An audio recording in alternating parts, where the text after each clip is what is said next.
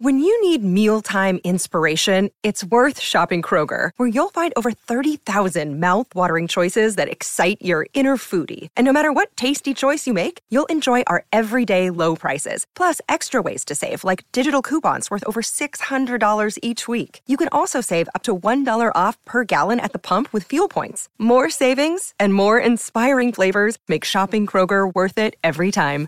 Kroger, fresh for everyone. Fuel restrictions apply. The interview you'll hear today was recorded on June 28th, 2023. Light the fuse. Well, this is not mission difficult, Mr. Hunt. It's mission impossible.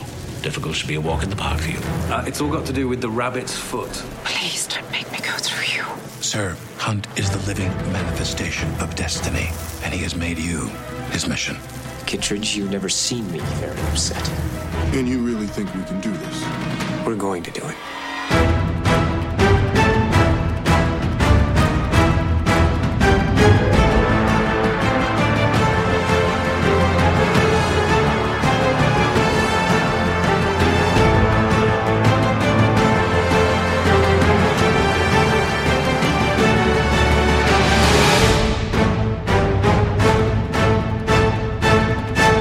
Welcome to Light the Fuse, the official Mission Impossible podcast. You want Mission Impossible stuff? You know where to come, and that's right here. I am Drew Taylor, joined, as always, by the just absolute star that is Charles Hood. How you doing, Charles? I'm great. You know, we really are. We're like the hoarders of Mission Impossible stuff. Yes, And and and, pres and presenters of Mission Impossible stuff. we are. We're not keeping it for ourselves. No, We're no. giving it back to the world. You know what I'm saying? oh yeah. We're out there dishing it out. Dishing it, slinging it, cutting it up, grilling it up, adding a little avocado. Boom, it's to you. I do love a little bit of avocado or a lot. Give me it all, you know? Yeah. Oh yeah. Hashtag legalize avocados. Now, Charles, this week we have a favorite, a man who has appeared on the show almost as much as we have so far, Simon Pegg. Yes, Simon Pegg returns. This is uh, quite an honor to have him on the show again. Uh, we recorded this after we saw the movie at the premiere in Rome, and after Simon saw it for the first time. If you remember, our last interview with him was before he had seen Mission Impossible: Dead Reckoning Part One. So you know we talked a little bit about the process of shooting, but we didn't get into his thoughts on the movie because he hadn't seen it. So today we get into a lot of great stuff, and I can't wait for you to hear it. And uh, yeah, we'll have more to talk about afterwards. Uh, yeah, is there anything else you wanted to discuss, Drew? Well, no, I'm very excited that he's back. I'm glad that we got into some detail on this movie. But before we dive in to Simon, I want to remind everyone to see Mission Impossible Dead Reckoning Part 1 exclusively in theaters now. And also tell folks that Mission Impossible Dead Reckoning Part 1 is available to buy on digital October 10th from your favorite digital retailer and on 4K Ultra HD, Blu-ray, and DVD on October 31st. So not only will there be ghouls and goblins, Charles, but there'll be Ethan Hunt Yes. running around. Going into your Blu-ray player. Oh yeah. Yes. Oh yeah. Uh, very exciting. Yes. Uh, happy Halloween to to us all. Shall we? Uh, shall we get into Simon Pegg now? Let's get on into it, brother.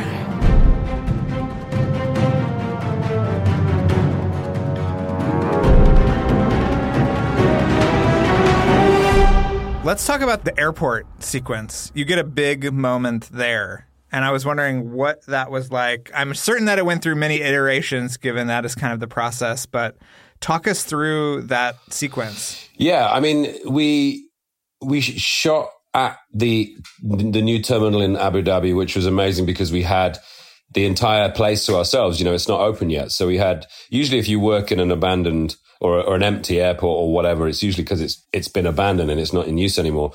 This was a completely ultra modern new airport that we had the entire run of, which was great. We were having to shoot in COVID times, so we had to make 150 people look like a thousand plus, which they did really well.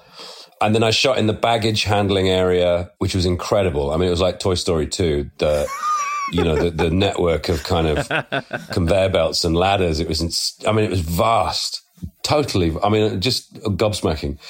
And then we rebuilt part of the airport back at Longcross, and I shot all the bomb defusal stuff in Longcross. And that was, we must have come back to it maybe three or four times just to finesse it. Uh, first, the bomb asked Benji some really quite, some personal questions that the test audience found disturbing. Really? Go on. Yeah, they didn't want to hear Benji talking about, you know, because because McQ had had this idea that Benji was suffering a little bit from PTSD because of what happened in Fallout, and the, the, the sort of psychological profiling that the bomb was doing on Benji really really upset the audience. So we changed it. Wow. We, there was a question. There was a question about Benji. I won't say. I won't go into it because people. Will, I think it will make people upset. But um, oh my god, we have to. We have to know. it was Is it, was a it was a standard psychological question when you you know when you interview someone who has been admitted to a facility for mental health you ask them have you thought about harming yourself or others? And um and that's when Benji says no and and and the bomb says you're lying. So Benji has to admit to yes. Wow, that is And- intense. Wow. yeah and I think the audience found that just a little unpleasant. So we changed that question to are you afraid of death? And I think with Benji's kind of who isn't it became a bit more you know just a little bit more palatable I guess for the audience Wow. So talk about the evolution of it, though. So it, it it was always the bomb asking you questions. It was always the kind of Robert Langdon cryptex uh, device, right? Yeah, I mean, this was the entity starting to try and infiltrate the IMF, you know, and try and sort of get personal information on us and um, see how we respond under pressure, this kind of stuff. And that was always the that was always and obviously and recording my my, my voice as well, which it uses later on to uh, to fool Ethan. So that that was always the the aim of the moment. Yeah. Oh yeah, I didn't even think. See, this is another thing that I would recognize if we went and saw it again was that he was recording you. That's Yeah. it was recording you. We should we we don't. I need to gender the uh, the entity. Yeah. I love I love the fact that the entity is like the ultimate IMF agent and that you know the IMF traditionally is all about subterfuge and sort of um, fooling its enemies, like the way the IMF sets up situations and people think that they're in a, a hospital or whatever or a hotel room, and really it's just a big set. And the whole idea of masks, it's like a supersized version of the IMF, which is what's so terrifying about us coming against it. Wow, that's great. I mean, you have experience battling AI. I mean, you've battled AI many years ago. Oh, I'm always battling AI. Yeah. I spent my life battling AI. I love that. Well, obviously, you know, there were reports that the movie was was super long before. Were there any were there any bits of Benji action that you wish were still in this cut? I did a lot of um, driving the boat in Venice. There was a lot of, you know, uh, driving around the canals. I'd like to when when when Benji takes off to find Ethan. There was footage of him kind of looking for him, and uh, that was the first thing I shot actually. And also, we had to shoot because in the um, the sequence when Benji pulls up after the bridge fight, it was such a quick stop, and I just wasn't skilled enough to do that. So um, Wade, our stunt coordinator, drove the boat, and I stood on the other side. And then in in post, we flipped it so that I was driving, and they they painted Wade out. but when when I came up on on the scene, I Benji just sort of sits down in the boat out of you know just horror at what he's seeing, and I I I'm, I, I was sad that that wasn't in there because that was my. I've always felt Benji's relationship with Ilsa is really complex. He was very suspicious of her at first. He never really trusted her. I think he was a bit jealous of her as well. And um, but through what happened in Fallout, I always felt like Benji had a great sort of affection for her, and it was really hard shooting those the the, the, subsequent scenes to try and pitch the degree of loss, you know, because we couldn't really dwell on it as much as it was such a such a seismic event. When we when we actually spent time showing how upset they were, it made the film sort of come to a stop. Hmm. And the reason it works so well at the length that it's at is that it never never stops. You never feel the length, you know. So did Benji have a, a kind of a a moment where he memorialized her or something? Well, I think when I was sat they do it so well. Like when when when they get on with it again, and Luther starts to tell Grace about the mission, and Benji sort of wipes the tears from his eyes and sort of walks out. That was it. But there was a lot of kind of I don't know. It's hard when you lose a character like that. You want to make sure that it hits hard, but you can't at the same time. You know, the mission has to be the mission in the film, and the mission of making the film has to be the thing that you prioritize. But um, yeah, it was a weird one. Obviously, you know, Rebecca's like one of my best friends, and there was a double, a double sort of thing going on there, and that you, we'd lost Ilsa, but we'd also lost Rebecca, so it was quite easy to play the sadness. Right. It's it's really interesting, interesting to think about that the Benji Ilsa relationship and how far it came because it starts with you, yeah, in Rogue Nation, like questioning her and she tried to shoot you. You feel like and you thought she she was trying to kill you, and then Yeah. and then yeah, the climax of Fallout is like this great. It's like a you the I love the climax of Fallout. It's so incredible how all the team is involved, but in particular, Ilsa and Benji are kind of a a, a buddy duo in that in that finale. Yeah, I mean, she saves his life, and they work together. The way she throws him the bottle to try and cut the rope, and you know, I think what she does for him there, she brings him back. Yeah. you know, he he would have been forever. Any kind of lasting doubt he had about her uh, before would have been completely gone. I always I always like to play it as being jealous because I, th- you know, obviously Benji is is like he wants to be Ethan's right hand man, and then suddenly he's got this new friend, and he doesn't like her.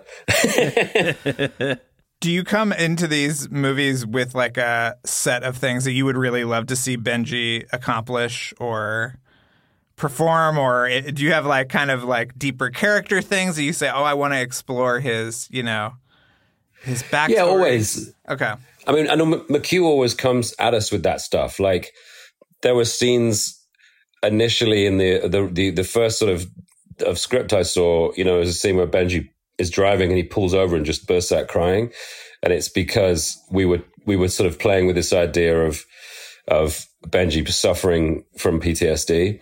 Um, but in the end, that stuff, as as much as Tom and McQ drill down on character all the time, they're always quietly while everyone thinks it's all about the stunts, you know, that's the thing they're always really concentrating on. You have to then, you have to then hone that down to something which will serve the story rather than just the character.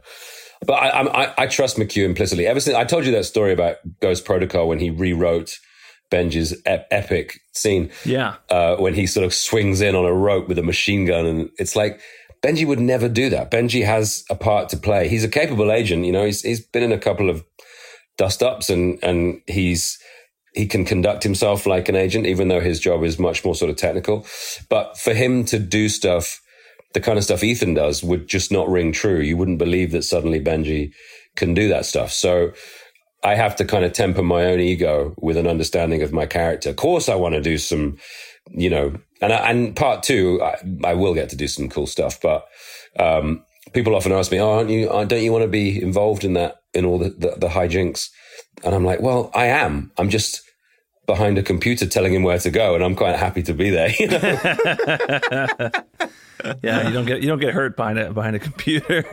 exactly, exactly. so you you've played this character now for five movies. Obviously, three of them with McQuarrie as director, but the, you have to feel some ownership over this character. I assume. I mean, are there times where when McQuarrie comes to you with either script pages or an idea, and you and you and you say like, "This is," I, I don't see Benji doing that or saying that.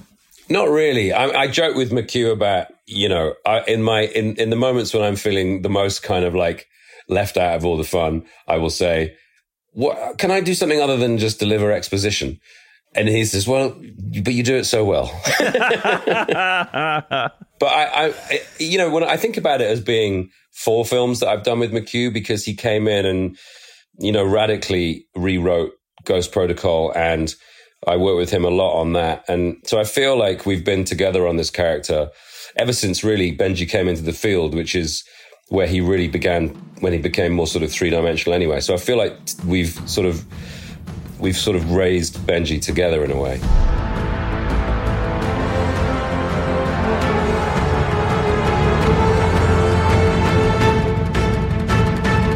We'll be back with more from Simon Pegg after the break.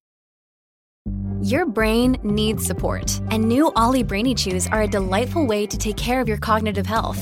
Made with scientifically backed ingredients like Thai ginger, L-theanine, and caffeine, Brainy Chews support healthy brain function and help you find your focus, stay chill, or get energized. Be kind to your mind and get these nootropic chews at olly.com. That's O L L Y.com. These statements have not been evaluated by the Food and Drug Administration. This product is not intended to diagnose, treat, cure, or prevent any disease. Another day is here and you're ready for it. What to wear? Check. Breakfast, lunch, and dinner? Check. Planning for what's next and how to save for it? That's where Bank of America can help. For your financial to dos, Bank of America has experts ready to help get you closer to your goals. Get started at one of our local financial centers or 24-7 in our mobile banking app. Find a location near you at bankofamerica.com slash talk to us. What would you like the power to do? Mobile banking requires downloading the app and is only available for select devices. Message and data rates may apply. Bank of America and a member FDIC.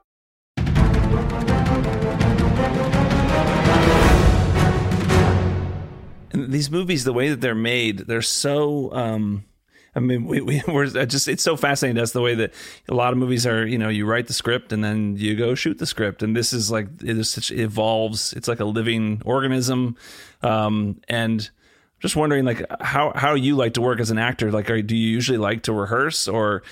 Like is this is this maddening to you to make a movie like this, or is this freeing to you because you're not you don't are you not a rehearsal kind of actor? No, I like. I mean, you know, I'm, I'm me and Edgar. When we make a film, we we we write the script and then we'll rehearse for a couple of weeks with the other actors just to try and bring their own sort of input into it as much as we feel is necessary. And then we come to set with a full script. You know, and we shoot it because of the nature of how Edgar makes movies. You know, we are always very very prepared. So this for me is at times a little counterintuitive, but because I trust McQ and I've seen him do it again and again, sort of, you know, turn a crisis into an opportunity and, and let the locations sort of like inform the story a little bit. You just have to hold on and go for a ride. It's a different way of, like often we'll, we'll, we'll shoot different readings of the lines so that when he's in the edit, he can pick the, the right one for that moment. It's a much more, um, I wouldn't say it's chaotic in any way because I feel like it's very, very considered what McQ's doing, but he he is a man that thrives in a, you know thrives at solving puzzles. He would much rather fix a bad script, I think, or or or, or work this way than just sort of. I think he appreciates the process of filmmaking is, is an ongoing thing. The writing continues right into the edit. The writing continues, and I think to assume that you know a script is the end of the writing process is silly because that's why you have deleted scenes. Because once you get the visual language of the film in front of you, you realize that a look says more than an entire monologue sometimes. And so that monologue just goes. And I think with McQ, he's sort of finding it on the way and understanding exactly what we have to do in the moment rather than predicting it. And so sometimes it can be daunting to get nine pages of dialogue in the morning of that of that day. Um, I tend to learn lines like like lyrics uh, uh, from a song. I'm I, it's I'm pretty good at it. If I can blow my own trumpet, I can learn lines pretty quickly. Um, so it suits me. For some some actors, that it, that can be utterly, you know, terrifying. Just because some actors just like to live with the lines for a few weeks, months, even before they say them. But because I have complete faith in McQ, I never I never worry too much about that at all because I know he would never sort of say continue, which is what he says. He'll go, okay, now do it quieter and now do it more, slightly more intense. And then he'll say continue. And as soon as he says continue, I know that he's got the line reading he needs for the, uh, for the scene, you know. So it, it does come down to just how much I respect and trust McQ. I think he's one of the, the greatest storytellers working at the moment. You know, his understanding of, of, of that is so acute you just know you're in safe hands. Do you feel like you would ever take any of this approach into the movies that you make? Like, I know that you and Edgar are always threatening to make another movie um, together, but I mean, was, is this something that you would that you would uh, you know bring into the things that you produce or write or or star in? Well, I I think because of because Edgar's you know the transitions in Edgar's work are so sort of precise. You kind of you do need to have that all in advance. Otherwise, you know, because he maps out the whole film, the way the scenes go into each other. I don't think you could make a, an Edgar Wright movie in the way that we make Mission Impossible movies. That that that that way of doing things just wouldn't be conducive to making that kind of movie. I, I would be, I mean, I don't think I, I don't think I could. I think it would be too stressful. It helps having Tom. You know, Tom is such a kind of obviously a, a force when it comes to getting stuff done and just being able to say to the studio, no, we need to do this again, or we need to be here. I don't think I have the the clout to to drive a film being made in this way. To be honest, is it ever a sort of uh, a discombobulating, especially with two movies that you're making sort of side by side? Oh yeah. Okay. so I mean, I, the amount of times the, the amount of times I say, where am I? What, what's where? Where have I come from, and where am I going? like the first, the first, the first day in Venice, I was literally driving this boat around the canals. McQ was sat on the front of the boat, saying, "Okay, say I can't hear you. Say uh, I'm losing you, Ethan." And I'm like, I had no idea why we were in Venice, why I was in a boat, what the hell was going on. It was just, you know, you just have to kind of like Hail Mary it and do what McQ says and trust that he knows what he wants. When was the last Mission Impossible movie where you received a completed script before shooting? uh, Rogue Nation. Okay. Wow. Okay. Although that one went through a big cha- shift uh, with the climax, though, right? Oh, 100%. Like when we okay. shot the, the plane, you know, the, the, the A400, we had no idea where in the film it was going. We didn't know if it was the, the climax of the movie or or what. And in the end, it kind of got, you know, they had such confidence in the, the film as a whole. They, they, they let it go at the very beginning of the film as a sort of mission statement, as it were, uh, opening.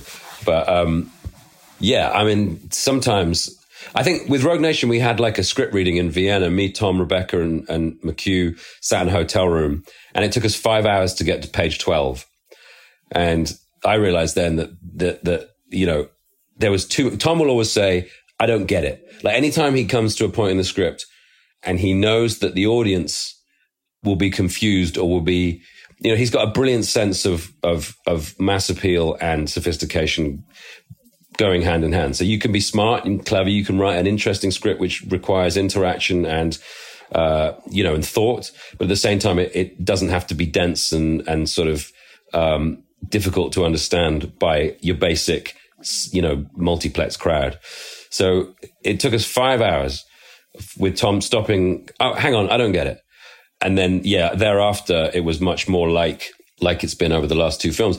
And the fact is, it works. And, you know, the, the, the studio can't really complain about it because it always results in a really amazing movie. So they have to trust, the studio has to trust the process and understand that, that that's what it takes to make these films. It seems like Tom can like almost astral project into the audience of the future. I mean, it, it, it is like kind yeah. of an uncanny ability, right, to kind of understand yeah. the audience like that. But he's, you know, he's he's the most accomplished. He's like a walking studio, Tom. I've said this before. He he's been around longer. He understands the business better than anyone really in the studio system because he's been there longer. Studio systems, studio regimes come and go. People are replaced people get fired, people get hired, and new people come in to try and invigorate the the the you know the output, whatever. But Tom has just quietly been there since he was a teenager, understanding, learning, knowing the business, and you know he's just the most qualified person to to have a say in it all, really. But you're also a sort of encyclopedic film lover. Do you, over the years, have you gotten to the point where you sit down in the morning before a shot and say, "Can you tell me about risky business?" like, do, you, do you do you pepper him with those kind of questions? Oh yeah, like I love it. I love like me and Ving and Tom. I remember we were doing the airport, the the the the, the sort of um, departure lounge sequence when we are all sat around talking about the entity, and um, in between takes or in between setups, we just talk about. I, I remember getting the whole story about how Tom um, you know, hired De Palma and the resistance to that from the studio because De Palma was kind of in, even though he'd done like Carlito's Way, I think he was still in movie jail because of Bonfire of the Vanities and the studio were very resistant to De Palma. Tom was, was utterly sure that he, he wanted to work with him. You know, he'd, he'd had dinner with him, something, then he'd gone home and watched every De Palma film in one sitting. You know, that's just so Tom. and, uh, and also the evolution of two and, and he's all he's he's like Spielberg in that way, in that he'll he's very happy to talk about stuff if you ask him. He's not going to sit there and kind of crow about it. But if you say, "Hey, tell me about that film being made," he will, and that's always. And he's got such great stories, and he's a really good storyteller. Um, so it's always fun to kind of just dig a little bit, and he'll he'll sort of tell you the story of whatever film you want to know about. Yeah, I love that.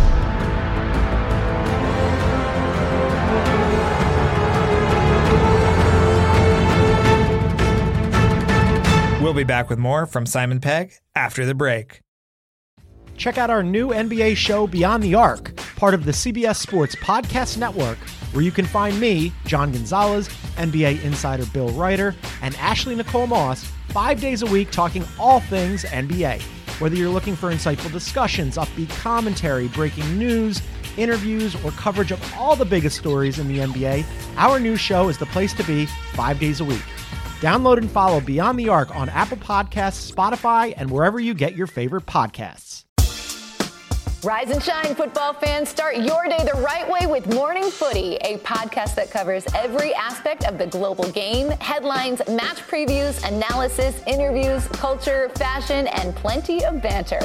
Join as we track the thrills and spills of Europe's biggest title races, the business end of the Champions League season, a summer packed with international competitions, MLS, NWSL, and much more. Subscribe to Morning Footy.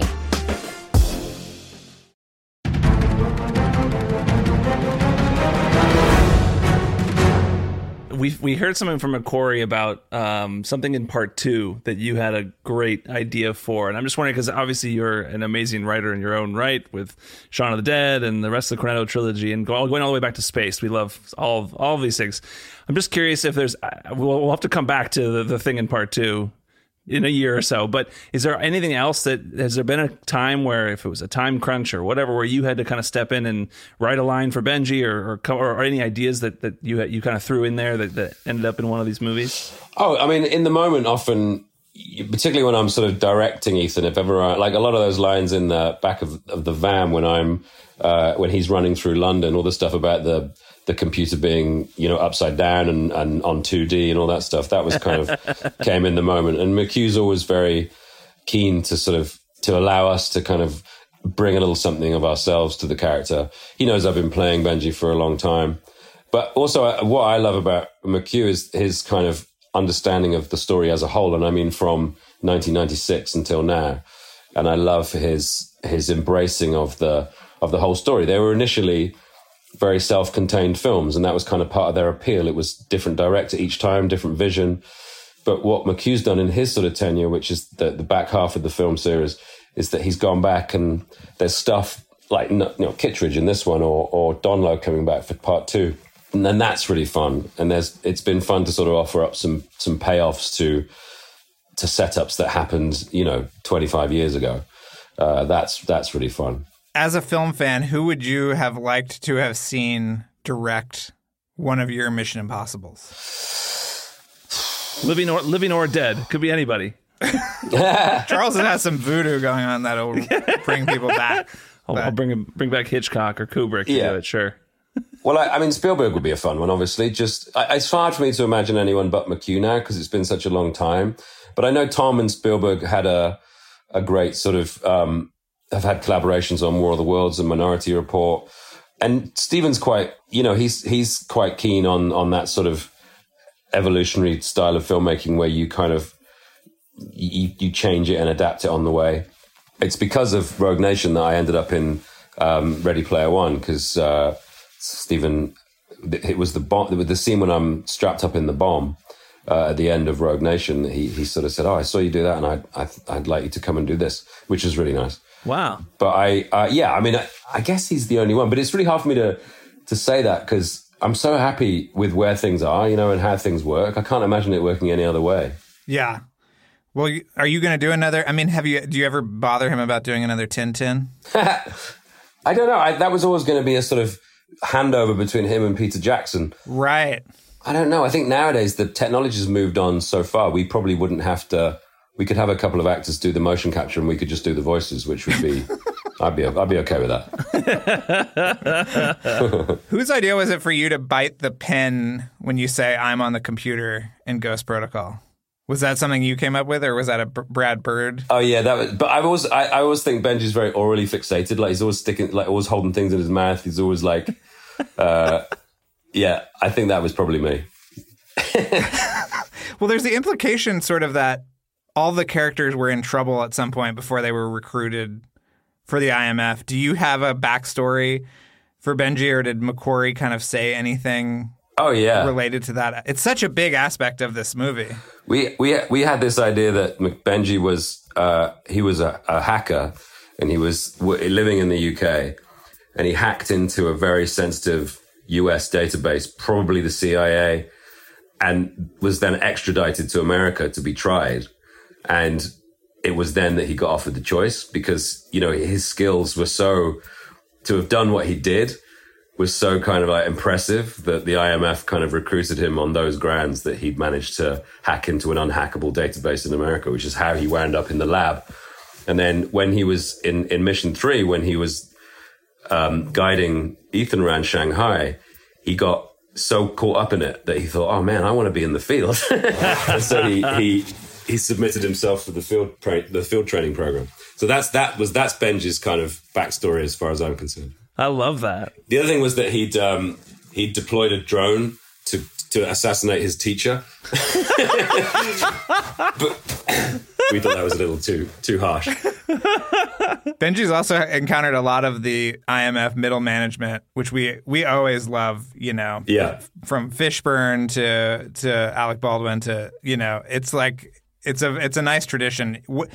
Do you think that he's sort of you know, minded his P's and Q's to stay in there. I mean, that's a lot of talk about, you know, studio leadership. That's a lot of studio heads to to go through and yeah. still be around. I think ultimately, you know, because Benji, he'll always side with Ethan. You know, he's kind of uh, he's absolutely on. However rogue Ethan goes, and however much Benji will try and be the voice of reason, sometimes he's always on that side. You know, he he knows he knows where his loyalties are, and he might worry a little bit more about about doing kind of you know rogue stuff than Ethan does, but ultimately he's definitely Ethan's guy. Well, it's and Alec Baldwin uh, was our last IMF secretary. Who's the IMF secretary now? I'm not sure. It's interesting how the IMF has gone. Like in three, there's there's definitely an IMF headquarters. You know, there's like a yeah. You know, because obviously when Ethan and, and Luther are there and they see Benji, you know, there's a lab full of people. But I think we've been trying to move away from that more and more recently uh, to being much more of the way that you know Carrie explain, you know, leaving word for a man kind of thing, which is funny. But obviously, there are other IMF cells around because there's the, the, the guy who I'm sure you know the the guy in Amsterdam at the beginning. The actor's name is A. James Phelps. Yeah, we um, which is such amazing. a strange, yeah, as, incredible. Yeah, as a as a nod to Jim Phelps from the old show. Yeah, uh, it's amazing. But I mean, that's his that's his real name. It's not his character yeah, name. Yeah, I mean, yeah, that's a, a crazy coincidence. Yeah. So there are obviously other IMF groups out there, but I don't know how centralized it is anymore in terms of if there's a headquarters. There, there are various safe houses and safe vehicles, and but I don't think it's kind of what it was back in Mission Impossible Three, where there was like there was Larry Fishburne and he was the secretary. Right. Yeah, I don't know who the secretary is now. Oh, I feel like we probably answer more directly to the president now. Yes. Interesting. And I wonder Yeah. who that president could be. Did you spot her picture on the I wall did, in, uh, yes. at the DNI? Yes. Yeah, that's very cool. I like the fact that one of the things I said to McQ the other day after I'd seen it again was that when Ethan and Kittridge are having their conversation and they're talking about when when Kittridge says this mission is going to cost you dearly, there's Ilsa is in the background on the wall, her her uh, profile photo, Yeah. and when at the end of the film, when Kittridge, Kittridge's his voiceover is saying about any of your team members being caught or killed, it's on Benji.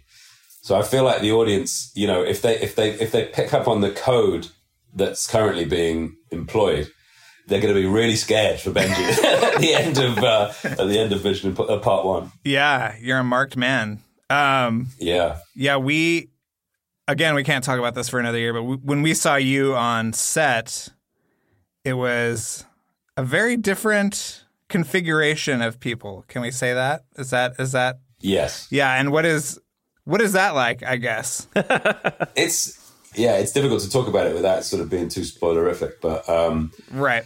One thing that's really interesting is that is Benji's sort of seniority and how he's sort of um, gone from being this very, very wet behind the ears kind of puppy to being very much a senior member of the team and much more of a leader.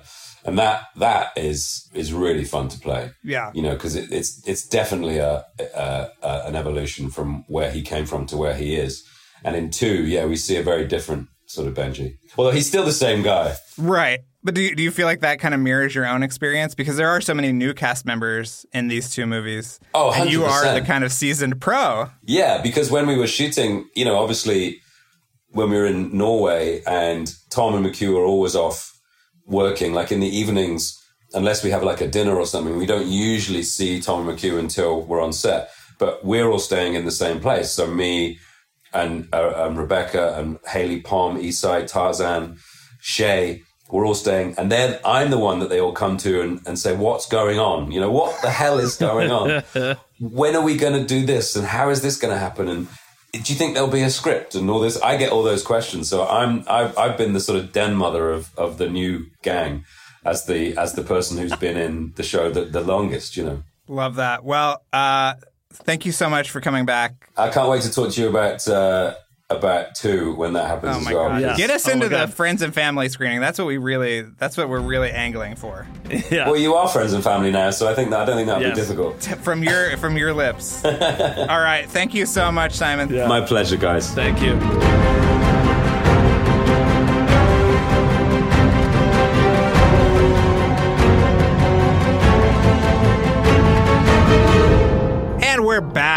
Charles, how you feeling? Feels like catching up with a good friend, don't you think? It does, yeah. It's great. I love that we're we're getting that Simon knows who we are. We like ran into him a couple times in Rome, and he saw us, and he knew who we were. That felt good. He did. I love He didn't that. call security. Yeah, he did not. Yeah, not this time. No, yeah, Not he's, he's he has stopped calling security when he sees us, which is great. It's a great feeling Yeah, to get to is. that point with him. Uh, but yeah, it was really fun, uh, he, you know, hearing him talk about a lot of this stuff. Like he talked about that script reading in Vienna for Rogue Nation in a hotel room. Where he and Tom and Rebecca and McQ took five hours to get to page 12 because he was talking about Tom's process of, you know, we've heard now from a few people uh, talking about this now where, you know, when he, when he's like, I, you know, he says, I, I don't get it. And then they have to stop and like make sure that everything works 100% that all the emotions come through and everything is working you know, like a clock. It's all just like exactly tuned in. And he's like, we've talked about how, how Cruise has that sixth sense for what an audience wants and needs. And so I thought that was really interesting to hear, hear him talking about that, that, that table read that they did um, together, that script reading. Yeah, that all the way through through production, he is asking what the audience will respond to, and we've heard him talk about it sort of like in the almost in the the test, uh, you know, audience testing phase. But to hear that it's it's there from the beginning is really cool. Yeah. you're right. That it's it's it's always a part of the process. Yeah. I also loved hearing about uh, him comparing Spielberg's shooting style to McQuarrie's because I've actually heard that from from from some from a friend of a friend who like they worked on a Spielberg movie in recent years, and the, they were describing the shooting style that Spielberg work how he works when he's making a movie, and it sounds similar to how McCory works while making these Mission Impossible movies, which I think is really interesting. We haven't really talked about that on the show, but it was great to hear Simon Pegg just say it directly that they have a similar kind of style of that that kind of like you know that Tom Cruise has talked about when we interviewed him in Rome where he's like you know that's how he likes to make movies where it's how movies have been made for from since the beginning where they're you know they're figuring it out on the set they're finding what's magical on the set to to bring out all the best in everybody Yeah, it almost takes an improvisational element Yeah. to make these these movies. Yeah Pretty amazing. It's really cool. And then uh, also, I thought it was cool to hear that that he was that Spielberg wanted to hire him for Ready Player One because of the scene in Rogue Nation where Simon's strapped to the bomb. Uh, that that like convinced Spielberg to hire him. I thought that was really cool to hear.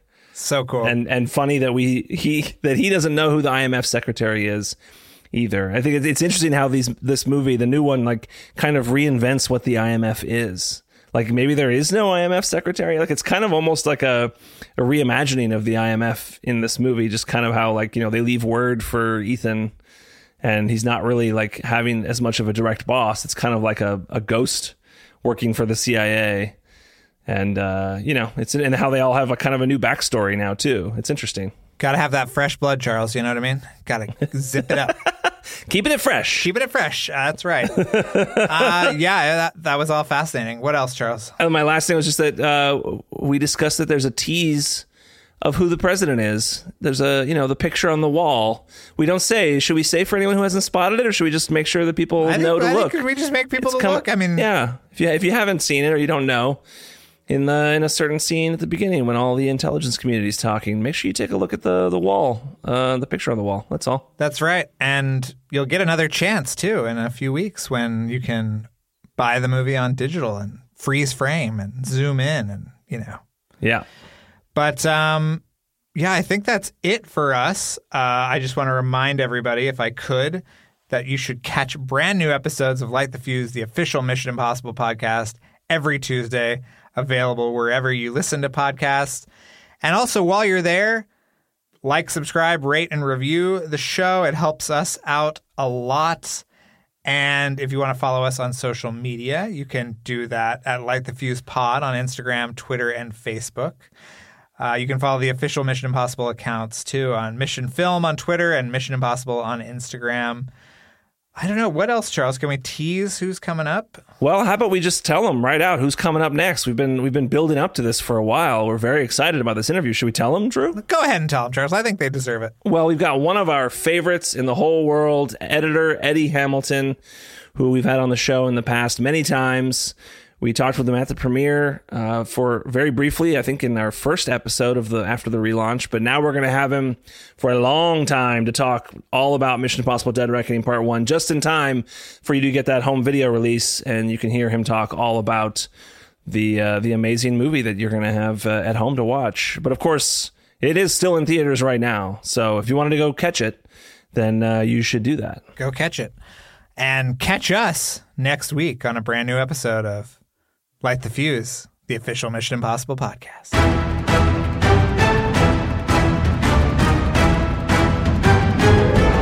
Light the Fuse, the official Mission Impossible podcast, is produced by Charles Hood. That's me, and Drew Taylor. This episode was edited by Luke Burson, with music by Kevin Blumenfeld.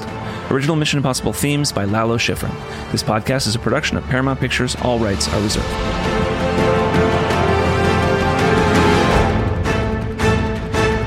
This message will self destruct in five seconds.